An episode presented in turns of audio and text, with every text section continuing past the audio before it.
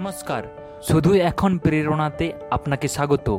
এই সপ্তাহের চৌত্রিশ নম্বর এপিসোডে শুনবেন কিছু অনুপ্রেরণামূলক উক্তি এবং আপনি আছেন বাপি মদকের সাথে। শব্দ ভাণ্ডার সমৃদ্ধ করা প্রয়োজন, এটি মনের ভাব প্রকাশের কাজকে সহজ করে দেয় এবং সৃজনশীলতা সৃষ্টি করে। মানুষ জ্ঞানের পরিচয় দেয় তার কথায়। জ্ঞান মানুষকে মানুষত্ব দান করে আর বিজ্ঞ করে তোলে। ইতিবাচক চিন্তা ভালো রাস্তা দেখায়। নেতিবাচক চিন্তা বিপদ ডেকে নিয়ে আসে। সময় জ্ঞান প্রখর থাকতে হবে এবং নিয়মানুবর্তিতাকে অনুসরণ করতে হবে। বুদ্ধির উদ্দেশ্য হল তর্ক করা আর শ্রদ্ধার উদ্দেশ্য হল সমাধান খুঁজে বের করা। যে ব্যক্তি বিপরীত পরিস্থিতিতে ধৈর্য হারায় না, আসলে সেই বাস্তবিক ধৈর্যবান। নিজের অভ্যন্তরীণ শক্তি জাগ্রত হলেই দ্রুত ঠিক ভুলের পার্থক্য করা সম্ভব হয় এবং মানসিক ভারসাম্য ফিরে আসে।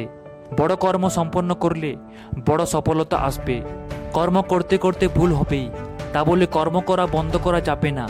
নির্ধারিত পরিকল্পনা যদি কাজে না লাগে, তখন রণনীতি বদলানো উচিত, বিশেষ করে যখন পরিস্থিতি বদলায়। সঠিক কর্ম করা অত্যন্ত জরুরি। কর্মই মানুষকে পথ দেখায়। শেষ অবধি শোনার জন্য অসংখ্য ধন্যবাদ। আবার দেখা হবে আগামী সপ্তাহে। ততক্ষণ কনফিডেন্ট থাকুন মোটিভেটেড থাকুন।